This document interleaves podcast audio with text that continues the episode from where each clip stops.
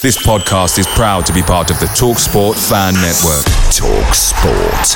Powered by fans.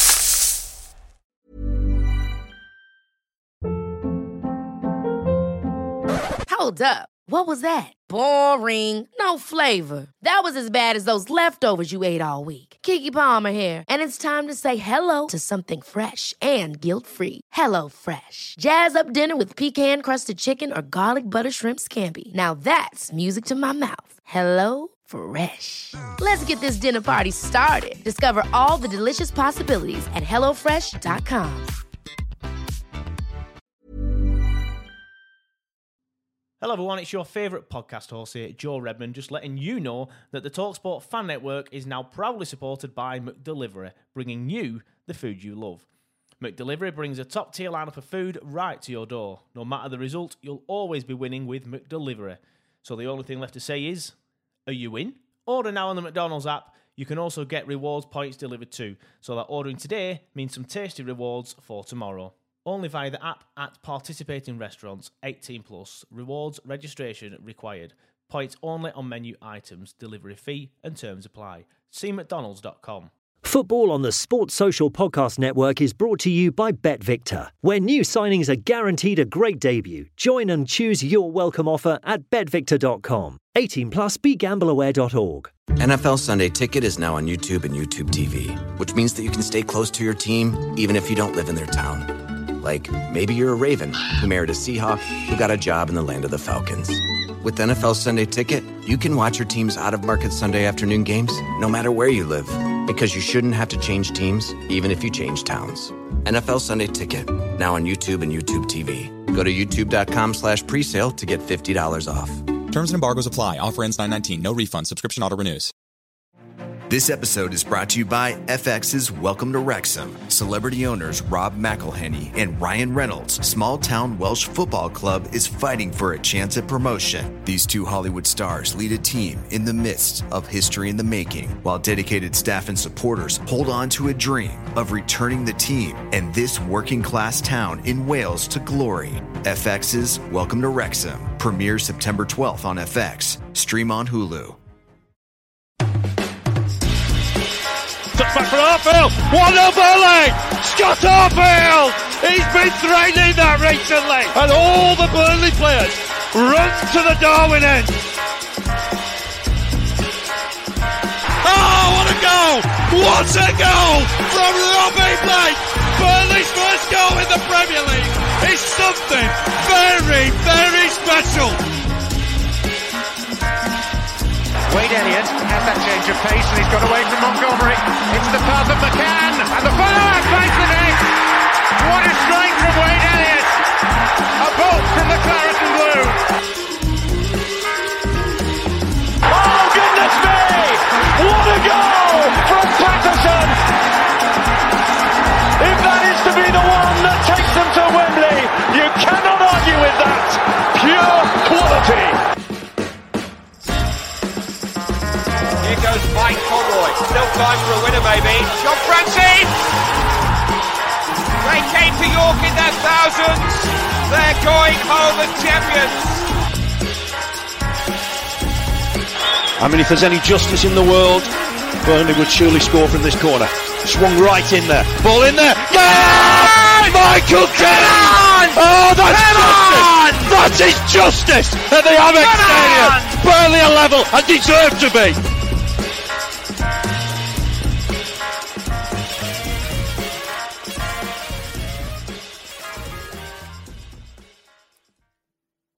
Hello everybody and welcome along to the latest episode of the Turfcast podcast pre-game show with me, Joe Redmond, ahead of this weekend's first trip to the northeast, well, the red and white part of the northeast, uh, for a good few years. Um, I can't remember exactly last time I went. I'd say around four years ago, five years ago. I remember the game, it was nil nil. Sam Vokes missed a, a one-on-one chance. I was actually sat in the Sunderland end, but that's a different story.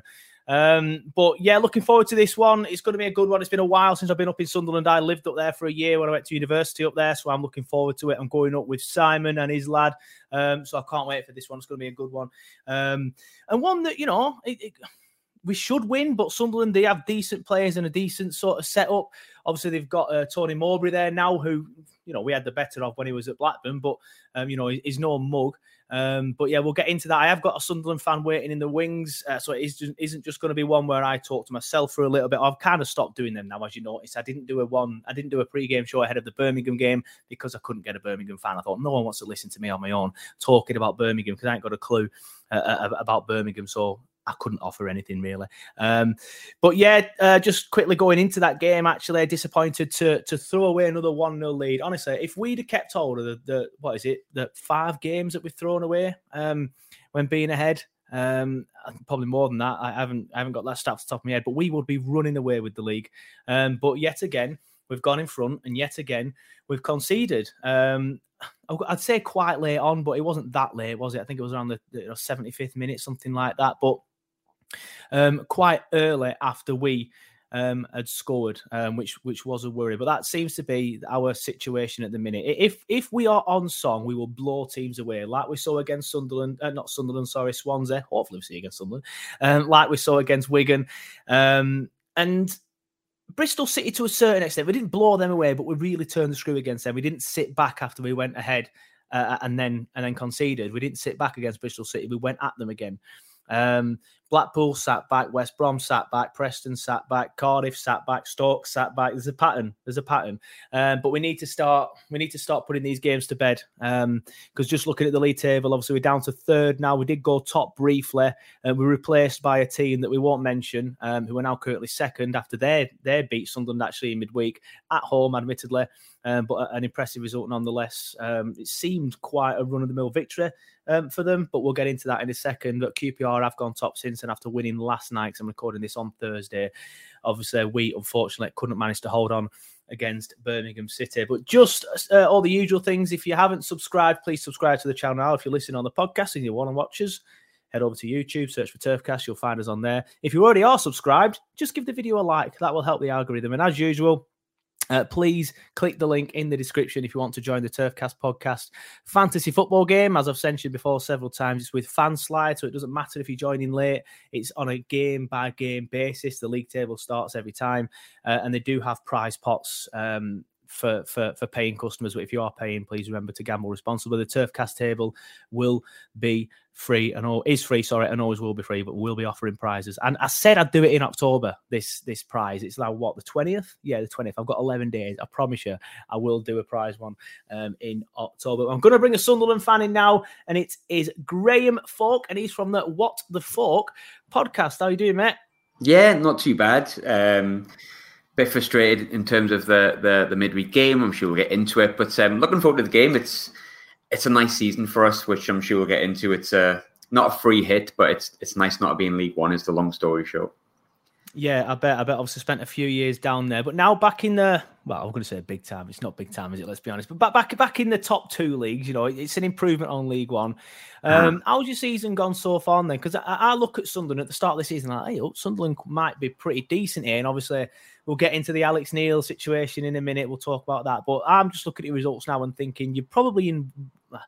not horrendous form, but just looking at your last results, obviously lost against Blackburn this weekend, uh, this week, beat Wigan though, but then lost at Swansea, drew at Blackpool, drew at Preston. Everyone draws at Preston. Yeah. Uh, a, a, a decent point away at Watford, and then beating Reading three nil and stuff like that. Lost in, in like a, you know, a, quite a big rivalry up there with Middlesbrough. I know, I know Middlesbrough see it as big as what you do, uh, bigger than mm-hmm. what you do. Um, but yeah, it seems a little bit indifferent to me, the Sunderland form. Is that is that a fair comment? Yeah, no, absolutely. I, I'm pretty certain, don't quote me on this, but I'm sure it's like won five, drew five, lost five. So it's like literally the most inconsistent team, or consistent if you prefer, um, in the league. But there is reasons behind it. And, and I think there's two ways to look at the season. Like I'm, I'm very chilled out because at the beginning of the season, I think Sunderland fans are really realistic. Of course, we see ourselves as the Premier League team because of our history. Um, that, in my opinion, makes sense. one hundred years of history, only four or five of them outside of the top two leagues. But we understand where we come from. We understand how long it took us to get out of that division. And that, I would have been happy with fifteenth. But the way we started the season was, um, if not like a train, really impressively. Like, it wasn't like, well, here we go, we, we're going to get automatically promoted. Not at all. But you suddenly started saying, there's not much in this division that's actually bothered me or impressed me, if I'm completely honest. And I think the levels of difference between League One and, and the Championship are not as big as we thought, although they are obviously bigger. Um, but there's been things that have happened. You know, our first four games, I think we we conceded really late at Coventry, which I know their league form, because of the games they're behind, is not great. I think they're still sitting bottom or second bottom, but Coventry, a decent side just outside the playoffs. And then we went to Bristol City. We won three two at Bristol City. We were two nil up against Q P R with three minutes to go. Lo and behold, their first shot on target, free kick from thirty yards out, goes in. Then their goalkeeper scores a, a dive and header in the ninety-third minute. Um, and then we go and beat Stoke. And you think, well, that's, you know, um, two wins out of four. We've drew the other two. We haven't lost a game yet. And you, you suddenly start going, you know, like, if we can keep this form going for the next six or eight games, you never know. We, we could make a push for the playoffs, because th- there was people who said, you know, Sunderland with momentum, the the fan base and yada, yada, yada, maybe they could be the surprise package of the season. And whilst many fans didn't think that, we thought, well, potentially.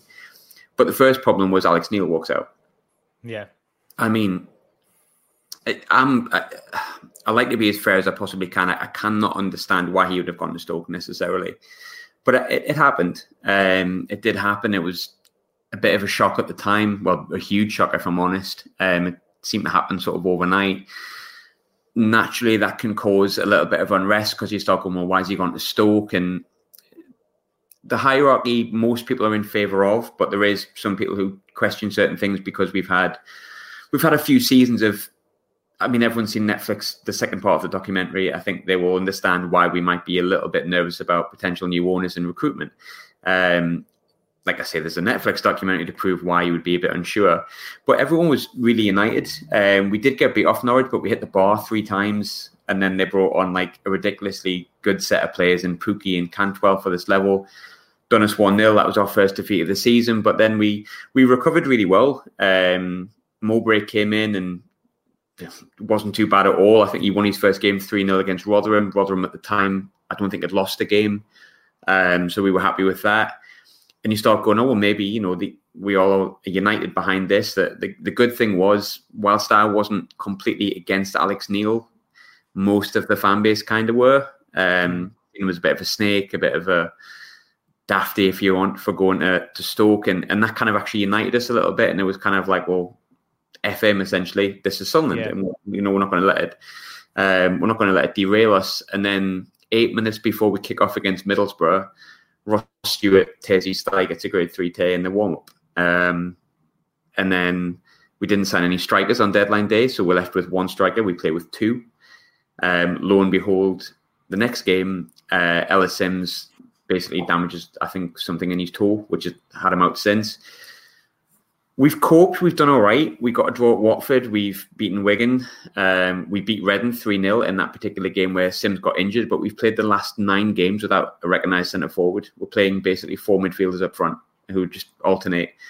Um, so it's a case of the season's fine. If you'd given me this at the start of the season, no problems. Um, more than happy. But there's an underlying frustration that you think if the recruitment team had just signed a striker and there was just somebody there to fill that void whilst the two were injured, would we have won more games?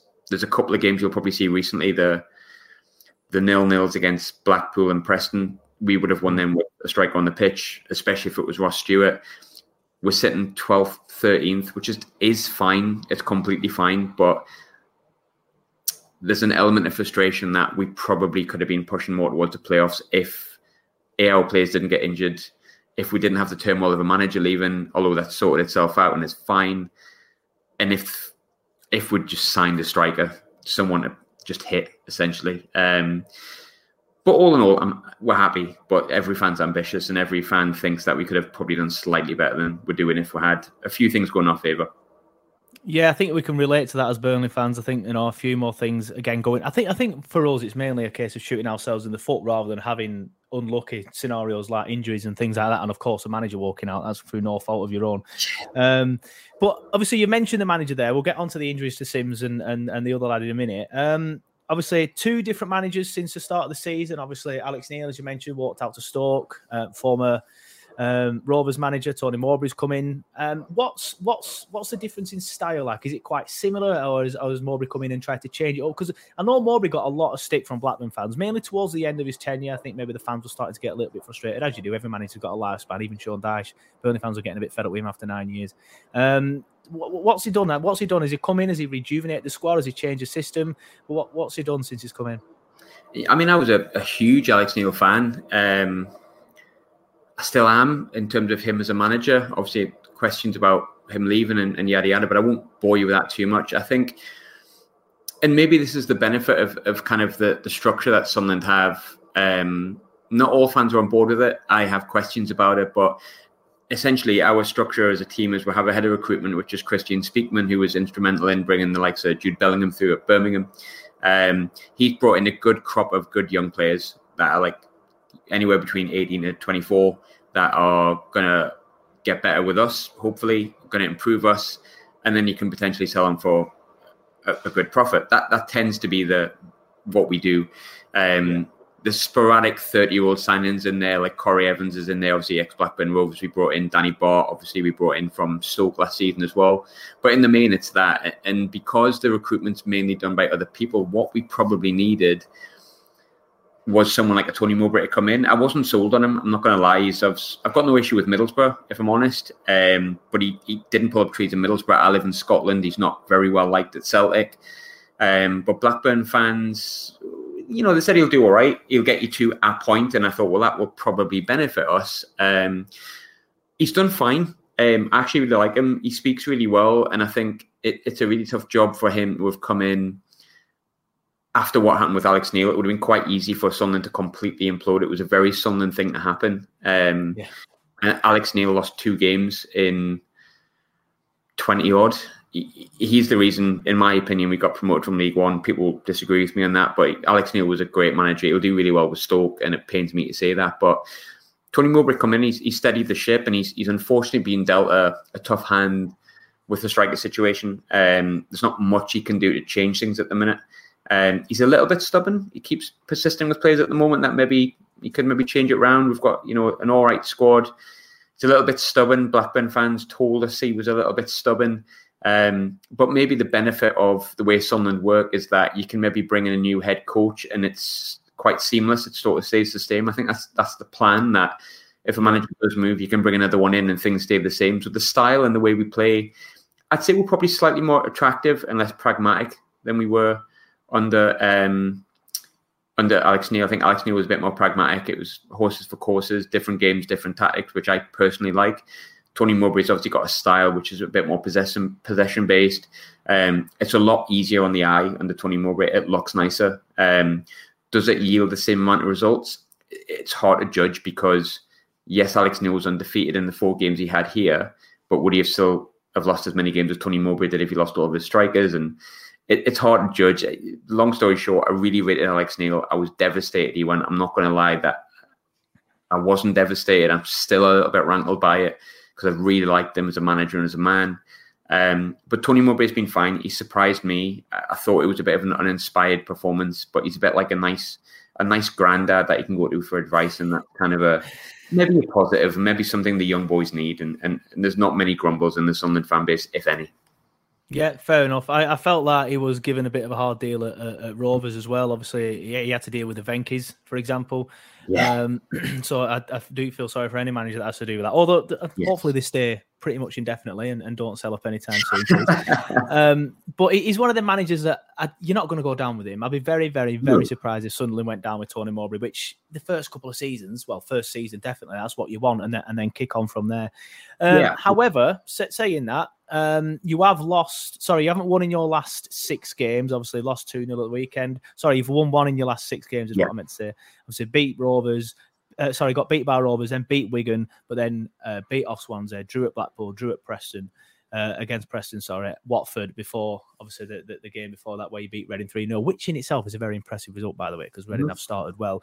Um, but is there a case of now you're sort of like not looking over your shoulder, but kind of getting a little bit anxious about about not winning as many games as you were at the start of the season, or, or you're still comfortable that you'll that you'll be fine?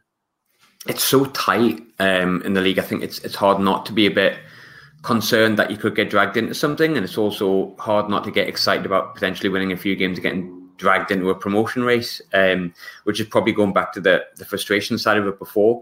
Um, if I'm completely honest, like, we've competed in every game, um, yeah. which I think is what a lot of us said, you know, like, be competitive and, and be relatively safe in fifteenth to eleventh. Obviously, some people are a bit more ambitious down that, especially when we started so well, but um, the Preston game, if the striker's playing, we'll win it. It's, it's simple, simply put. That's what we're missing as a, as a striker. And I think the problem we've got is it looks like Ellis Simms is definitely not fit for um, Saturday. There's rumours he might be all right for the game against Luton the week after. And whilst it, we would prefer Ross Stewart because he's far and wide our best player, um, people who haven't watched Sunderland that often will probably be surprised at me saying this, but he's one of the best strikers in the league, in my opinion. Um, he's got absolutely everything. He's still in a really good age as well. We miss him dearly. Um, with Ross Stewart, we're far higher up the league, but even with a striker, we maybe win a few more. Um, the Reading game was a bit of a weird one because tremendous result based on how they've done. Um, and that was the game where Simms got injured. So we were nil-nil and Simms got injured on like thirty minutes. And then we scored two just before half-time. And then we scored a goal, I think, which everyone saw, which was like twenty passes or eight passes, sorry, in yeah, twenty seconds. Yeah, yeah. Up for goal of the month, and that was unbelievable. In a really weird way, I think Reading had prepared to play against a team with a striker, and then we had played prepared to play with a striker and then had to change it. And I don't think they knew how to deal with it. Um, if you see all the goals come from like counter-attacks, but we actually were dominant in the game in terms of possession. Um, but I just don't think they expected what came. I don't think we expected it as fans, and it ended up where we just absolutely murdered them. They're probably the worst side we've come up against, them and, and Preston. Uh, the Blackpool game, we were a little bit poor second half, but with a striker on the pitch, we probably would have been outside in the first half. Um, the Blackburn game, really frustrating. Um, Blackburn fans might disagree, um, but you're wrong. I'm sure you won't mind me saying that on the Burnley show. Well, uh, it, there was definitely a penalty that you should have had. I saw that, which I think there that there went then went up the other end and and scored. Not that I watched Blackburn games, but I saw uh, a few Sunderland fans whinging on Twitter. I thought, I'll have a look yeah. at this, and it, it looked a penalty to me. Yeah, I mean, definite pen, and, and a few people said when you when you slow back, you can see, and is it hard in real time? I said at the time, I actually said as I was watching on the telly, I says they're going to go and score this. Sitting watching with my fiance, and score, and lo and behold, Diaz goes and bangs in a, a worldie, but he doesn't get that chance if the penalty's given correctly, and the second goal's offside. Um, it wasn't a brilliant performance from us. Don't get me wrong; it was kind of a nil-nil written all over it. I didn't think much of Blackburn. I find it unbelievable that they are second in the league. They look nothing like a side that, to me, looks like they get promoted. I mean, this might get recorded and played back at the end when they won the league, but hopefully not for your sake. Um, yeah, if, if Blackburn win the league, I'll delete my channel, mate. Don't worry about it. Yeah, you. oh, you, you take me out of a take me out of a hole there, but um, we haven't played that bad, if I'm honest, and, and that kind of. That does benefit. I think the, the one thing at the minute is this growing frustration. Tony Mowbray spoke about it in the the, the press conference after the game, uh, the post-match, sorry. He said, if I've got a striker, I think I'll win that game. I think the result might be different. Patrick Roberts spoke about it in the, the Echo today, the local paper, about the lack of strikers. It was kind of an unwritten, unspoken about thing within the squad and the players. A lot of it was, oh, we didn't feel we needed another striker on deadline day. We've got players that can score goals, yada, yada, yada. And now the management, as long alongside the fans and some of the players, are still going, if we had a strike, that might have been different. So there's a little bit of frustration creeping in towards recruitment over the fact that we said we probably need a third striker, or a lot of people did, and then we didn't get third striker, and then both strikers got injured, and then it gets really frustrating. And then it's kind of like, well, I told you that was going to happen. Like, yeah. we are something that's bound to happen. Like, the reason we told you to sign a striker was because we knew this would happen. Um, but in terms of worried about looking over our shoulders, yes, a little, a little bit, a little bit, because the league is so tight. You're three defeats away from being bottom of the league almost. Um, but I think Sunderland fans are definitely looking up. We're hoping that Simms is going to be back. Not, he's definitely not fit for Saturday.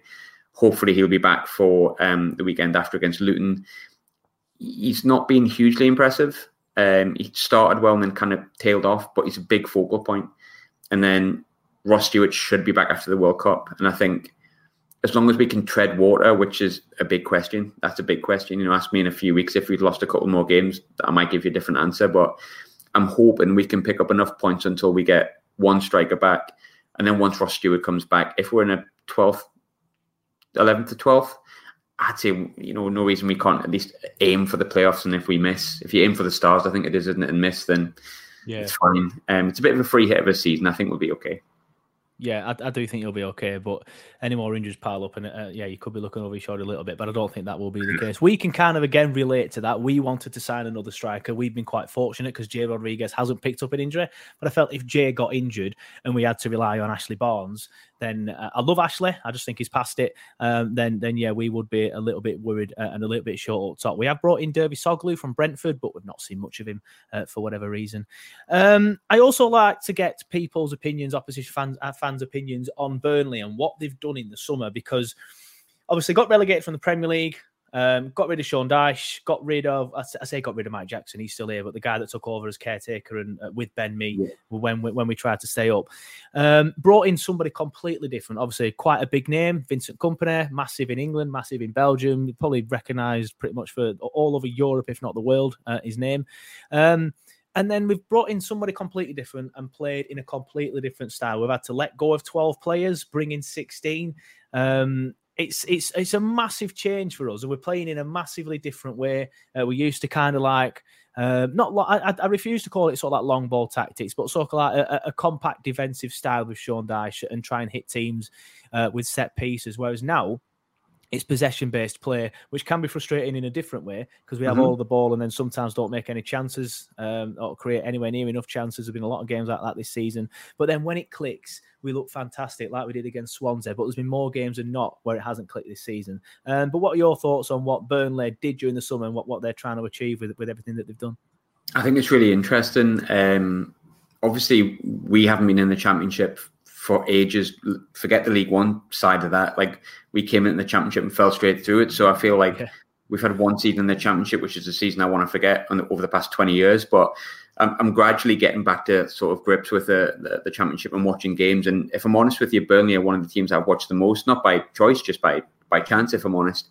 Um, and, and I think Kompany's a really interesting appointment. I think he obviously is a person that's very easy to like. And I think that's massive. I think that's really important from a, a player's perspective. I think it's really important from a fan's perspective. He seems quite a chirpy, quite a funny guy. There's a, a few guys from my workplace. Um, obviously, I don't work with them directly, but the sports guys who work in the same company have dealt with him. And, and one of them, I think, is the, he's the Preston. Um, he's a Preston correspondent. And he, he stopped mid-press conference and he said, has anyone ever told you, like, Timo Werner?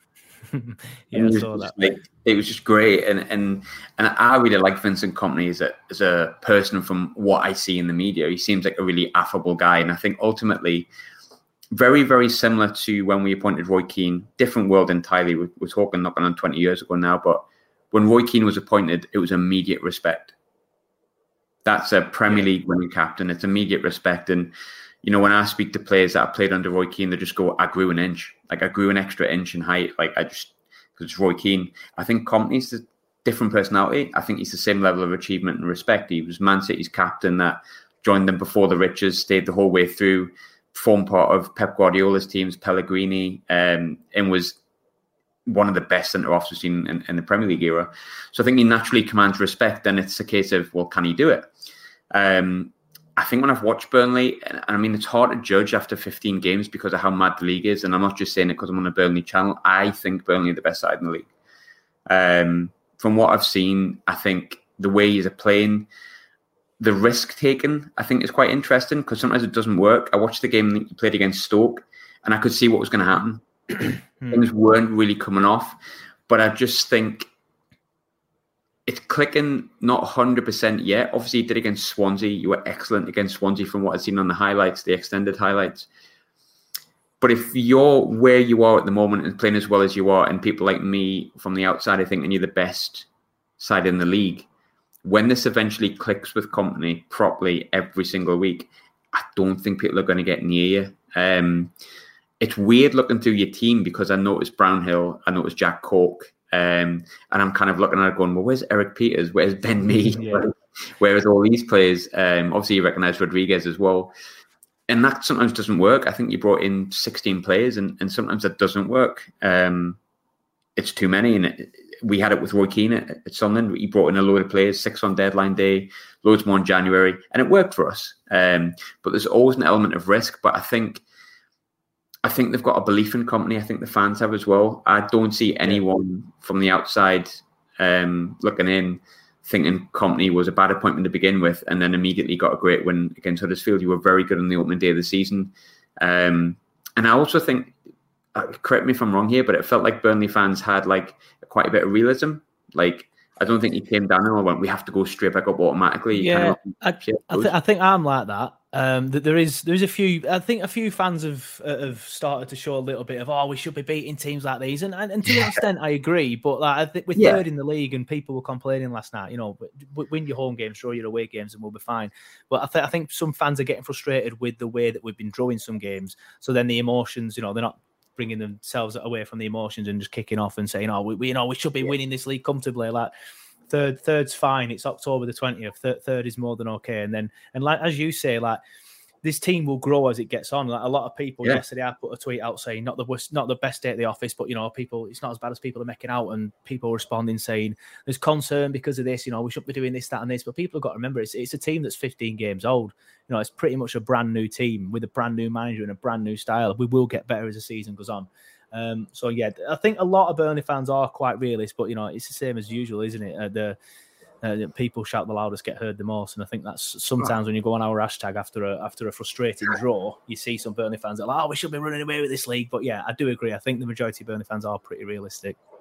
It's it's, it's a tough league, and it, it's a big slog. And I think you know I've spoken to a few Burnley fans sort of sporadically over the season, and you all say the same. It hasn't clicked one hundred percent yet, apart from the Swansea game. So if it hasn't clicked yet and you're third, um, but one play that, talking about your, your, your business, you asked me about the, your transfer business, one play that sticks out like an absolute sore thumb to me every time I've watched Burnley. Um, looks like he can play with both feet, looks like he can play on either side. Um, he looks above this level. I would pro- I don't know if he's on loan, I think he is, and the worry would be that he goes back to Southampton because they're not playing very well. But um, Nathan Tella looks... Yeah, he's, he's fantastic. He, he has been... Josh Brownell, I've said to a lot of people, has been our best player this season, but I think Nathan Tella has been like the, the, the probably the most consistent. Brownell's had quiet games. Having yeah. said that, Tella was quiet against Birmingham, but it was double marked, triple marked at times. But it's weird with Tella because you can give him the ball and he can run with it, or you can just lump it all up forward, which isn't really our style anymore. But we have got a, a ball from the goalkeeper and scored a couple of goals doing this, where he's just lumped it over their defence. Tella's ran onto it and just brought it down with a brilliant touch. Then we're in behind. Um, he is fantastic. But yeah, he is on loan. And some people are saying that um, there's been a few rumours that Southampton want him back. Um, hopefully that isn't the case. That would just derail our season entirely. Um, yeah. But a lot of Southampton fans, when he came, were like, oh, he's not that good. He has no end products. But now they're all going, oh, give him back, give him back. It, he is sensational. I love him. And I've got a little boy who's four. He's only ever been on one game. But like, I'm coming home and I'm telling him about Nathan Tella. And I said to him the other day, I went, who's your favourite footballer right now? Who's your favourite Burnley player? Uh, Nathan Tella. And he started singing the Nathan Tella song, which is Nathan Tella, baby. So that's the effect he's having. Like a four-year-old yeah. who's been on one game. It's his favourite player. But it's just it's just because he's he's such a good outlet. He, he, he runs at he runs at defences. If teams play a high line, he's going to get in behind you. It is as simple as that. Yeah, he's a nice player to watch. And I think ultimately we pay to see our teams win. But if you can, you always connect to a player, don't you? We've got Patrick Roberts, which... doesn't always come off for him, but he's exciting to watch. And and when I watch Nathan Tella, I'm from the outside looking in. I'm like, when he gets the ball, I kind of go, I quite like watching him, actually. He looks like he's got two feet. Obviously, I hope that's not the case on Saturday, and I hope he um, accidentally maybe just does a, a little bit of a hamstring injury in the warm-up. But um, he, is a good, he is a good player, and you can see it. And I think for someone who plays this position, quite often can be described as inconsistent. I haven't watched every game this season, but the games I've watched, he certainly looks consistent to me as well, which is, is a massive plus. Yeah, yeah, like I said, probably the first quiet game he had was, was a game against Birmingham, but I think, you know, like I said, he was triple marked, and uh, and hopefully, you know, not every team does that. Or or if every team does do that, Kompany will look at it, show the lads a video, say do this, that and this, and, and then we can compete against it next time. Um, but I do like to sort of like, we'll hold off on predictions just yet, but I do like yeah. to sort of like get your opinion on how you think the game's going to be. Like, what style do you think you're going to play in? Because we will play, we will probably have the majority of the ball. We'll pass it around the back a lot if we need to, which is the frustrating side of this game. But, you know, I, I understand what they're doing. They're waiting.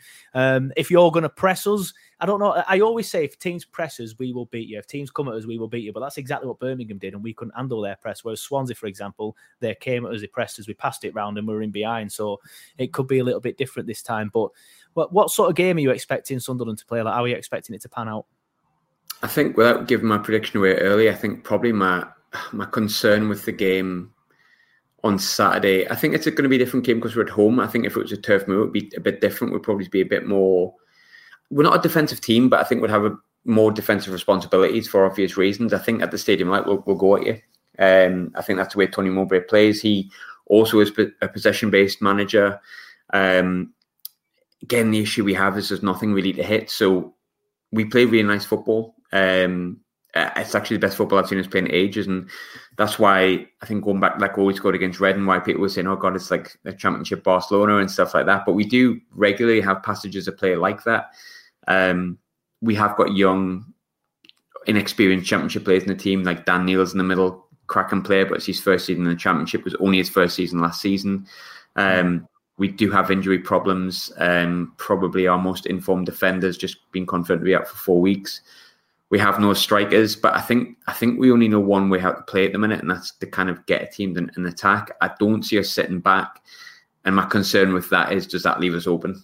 Um, yeah, I think against us, you, and I don't mean this like in a big-headed way, but when you look at the teams and who have got results against us this season, it's because apart yeah. from Birmingham, really, it's because they've sat back. There were passages of play where Birmingham did sit back, to be fair, but it's because they've Stoke sat back, Cardiff sat back, Coventry. All right, Coventry didn't get a result against us, but they probably could have earned a result against us. Preston, Blackpool, um, no Blackpool actually, that's a bad example, but all the others are, are spot on. But they, they've sat back against us and frustrated us. Um, if you come at us, the, the, the two teams that have properly come at us are Wigan and Swansea, and we beat obviously Wigan five one uh, and Swansea and Swansea four nil. So it's it's what. But Birmingham, Birmingham, like I said, they pressed us very, very well. They pressed us, but they were very organised as well, and they had a very, very, very good midfield. Um, Hannibal, um, who's on loan from Man United, absolute massive prick. He was throwing himself to the ground and stuff like that. Every every opportunity and waving imaginary yellow cards. But a few of them, yeah, what, what, yeah, what what a player he is. Um, so if your midfield is a good midfield, and you can press as well, then you might get some joy like Birmingham did. But if if you've got a weak midfield, then the likes of Cork, Cullen and Brownhill could, could win that battle there and then and then get us up the pitch, and then hopefully we, we, we attack from there. I'd be confident against anyone with, with a fit Ross Stewart, and, and that's kind of, I feel like I keep going back to it and I'm kind of repeating it. Um, but with Ross Stewart, it's just so important to how we play. It's kind of like we look good until we get to like near the final third. I trust it's against anyone going forward. We're not too bad defensively, if not the best. We're far from bad. Like, one of our best players this season has been, been Danny Barr. Um, Dennis Serkin's come back in recently and, and scored an assist the other day, but also was defensively really sound. But my worry is when we get to the final third, you see basically four number tens, not really sure who to give it to. Yeah. And if you don't score, you don't, you don't win. Um, and, and do I feel like we can keep Burnley out for ninety minutes with just sheer attack and play up until the final third? No, not really. Um, I think that the lucky thing is, um, I was talking to a few guys in, in my group chat, Burnley's a free hit for us.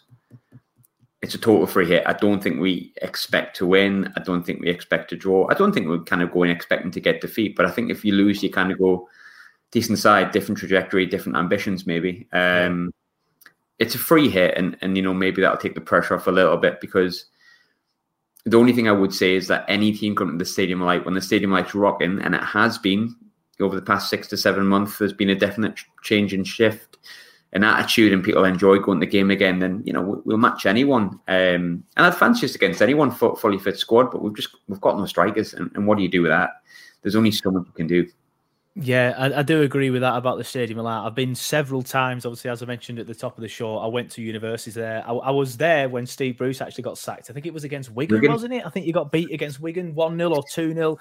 Uh, and it was quite a, yeah, it was quite a, a weird stuff, because Burnley were playing at the time, but they were away from home. So I just stayed up in the northeast for uni. My yeah. dad had actually come up as well, so we went on the game.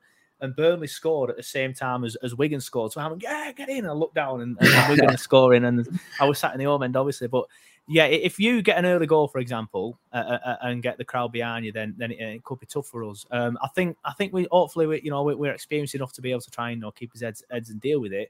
But yeah, it's probably one of, if not the biggest stadium in, in the league. And and and, yeah. and when you are and when you are on on, on form, then yeah, uh, it's probably going to be the toughest test in terms of of an opposition crowd. If if if you are behind, if we get an early goal, and I don't think you'll go toxic. I, I don't think that's like the kind mm. of the way you are at the minute. I think you've done too well recently to do that. But yeah, the reason why I referenced that Wigan game is because it was very, very, very toxic. So it, it can go quite bad. It's the same for all these big stadiums, though, isn't it? With, with, with the clubs that um, you know, probably not as high up as they should be in terms of size. Villa, Ellen Road, obviously Stadium of Light, Saint James's Park. You know, that's been toxic over the last few years, apart from the last what ten months.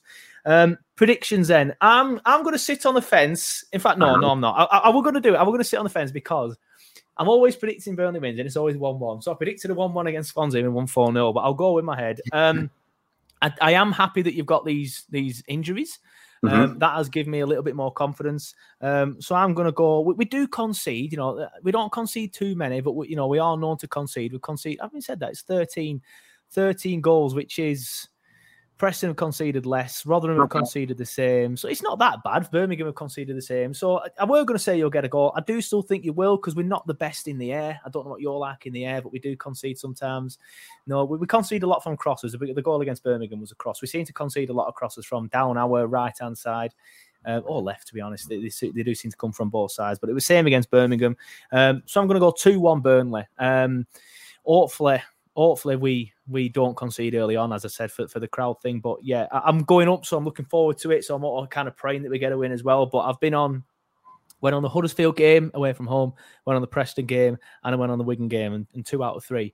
Uh, we haven't lost one yet, um, so fingers crossed I keep that record going. But what, what's your prediction? I actually one hundred percent agree with you. Um, I said this earlier in the week. Um, no one wants to get beat, and I don't like predicting a defeat against my team, but I've got no predictions right this year, so I guess it by the by. But I think two one. I, I, you touched on the big in the air thing. We're not. Um, without Stewart and Simms, we've got a bunch of five foot eight number tens. Some of them smaller. Um, if we, if we open you up and we do score, it'll be from possession based play. Um, and and one of those midfielders getting in the box and deciding he, he can play up front for five minutes. But. Uh, I think we might score. Um, we've shown we're capable of scoring. Two decisions outside of the Blackburn game, we probably would have scored that penalty or could have scored the penalty and we wouldn't have conceded the goals we did because one was offside and one would have been not happening. So I'm confident we can score a goal. Um, I'm confident in the defence, but I just think you'll have too much. And, and there's only so much you can play when it keeps coming back at you, and it does when you don't have a striker. And if, in my opinion, we're playing the best team in the league, I've got to be realistic and say that I think we'll probably get pipped. Our season's not going to be determined by games against Burnley, thankfully. Um, I'd like to think we can get something, but I think without being defeatist, I think if we did get, say, a point or a win, it would be, you know, be a bonus. Um, so I think we might get nicked. Yeah, fair enough. Understand. I've just, I didn't realise this, but I'm just looking at the league table. This is more for the listeners rather than you, but I'll, I'll tell you anyway, because I'm quite impressed with this. But we have scored the joint most goals in the league at twenty-five, level with Bristol City, who've also scored twenty-five. And we have conceded the joint least on thirteen, uh, along with Rotherham and uh, Birmingham, as I mentioned earlier. Um, so I'm quite impressed with that. I, I knew we'd started the season pretty well. Um, and I did. I was telling people on Twitter yesterday that to stop having a meltdown, and you know we're not as bad as people think we are. Um, but again, if we win on Saturday, uh, we can go top of the league. But I, I normally say to people, this chat normally lasts around twenty-five minutes. But when people are good talkers, it always gets up, up quite hard. So you're a good talker, mate. Obviously, I really enjoy. I really enjoyed the Swansea lad the other week. He, he's a nice lad, but Jesus, I asked him some questions and he was like, "Yeah, yeah." I'm like, all right, fair enough. Whereas I think I asked you a question, it, like four minute answer. I'm like, "Oh, I can have this." I yes. um, I always give you a yeah, lot. That, yeah, you, you can. You can tell you've got your own podcast, but just that's a perfect link just to let everyone know before we do sign off uh, where they can find you, where they can watch and listen to your content.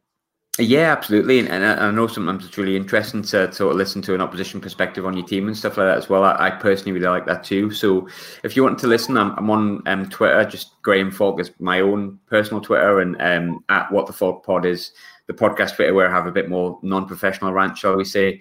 And yeah. What the Falk Podcast is just on um, Spotify, it's on Apple, it's on YouTube. And we always do a, a review of the game. And I think um, we don't normally do this, but on Saturday, I think we're going to do, because for once, everyone who contributes is in the same place. We're going to do it before halftime and then maybe afterwards. So we're going to do a, whole day, which sometimes can be interesting to hear the different levels of emotion. So, um, yeah, that's where you can find us. That's where you can find us. Yeah, thank you for that. I'll def I, I'm I'm like you. I do like listening to all the teams' podcasts and stuff yeah. like that. So I'll definitely dip in. Um, I don't know if you could hear him, but my little boy's just turned up, and it's a perfect time for me to wrap up anyway. I don't know if you heard him knock at the door going, "Daddy, I need a wee. Daddy, I need a wee." That'll definitely ruin the style of the podcast. Um, good chat, mate. Really enjoyed it. Probably one of the best talks this season so far. Um, good luck for the season. Apart from Saturday, just a little bit gutted that you lost in midweek uh, at Ewood Park. But you know, can't be more, can you? Yeah. Get them back, get them back earlier, later in the season, mate. But thanks for coming on. I really appreciate it, and I, I'll probably give you a bell um, for the yeah, for the for the game at the Turf. Please do, mine. And vice versa. I'm sure you have it on mine as well. Spot on. Yeah. Cheers, mate. Thank you. Bye. Sports Social Podcast Network. Bueno, nos vamos. Aquí tiene su cuenta. Espere, diez mil dólares. Así es, las cervezas, hamburguesas, alitas, postre, la multa por conducir borracho a casa, licencia suspendida, días de cárcel, días de trabajo perdidos. Ya sabe, todo lo que involucra obtener un D U I. Bueno, y lo que quiera dejar de propina. No pagues el precio de tomar y manejar. Te puede salir caro. Maneja tomado y serás arrestado. Un mensaje de N E T S A. It's the ninetieth minute. All your mates around. You've got your McNugget share boxes ready to go. Your mates have already got booked for double dipping, and you steal the last nugget, snatching all three points. Perfect. Order McDelivery now on the McDonald's app. You in? At participating restaurants, eighteen plus, serving times, delivery fee and terms apply. See mcdonalds dot com.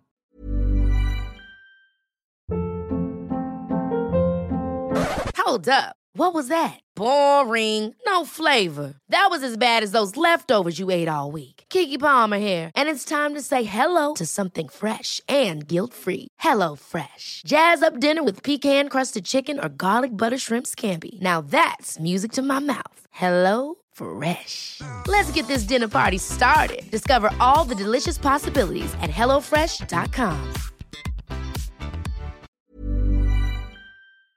This podcast is proud to be part of the TalkSport Fan Network. TalkSport. Powered by fans.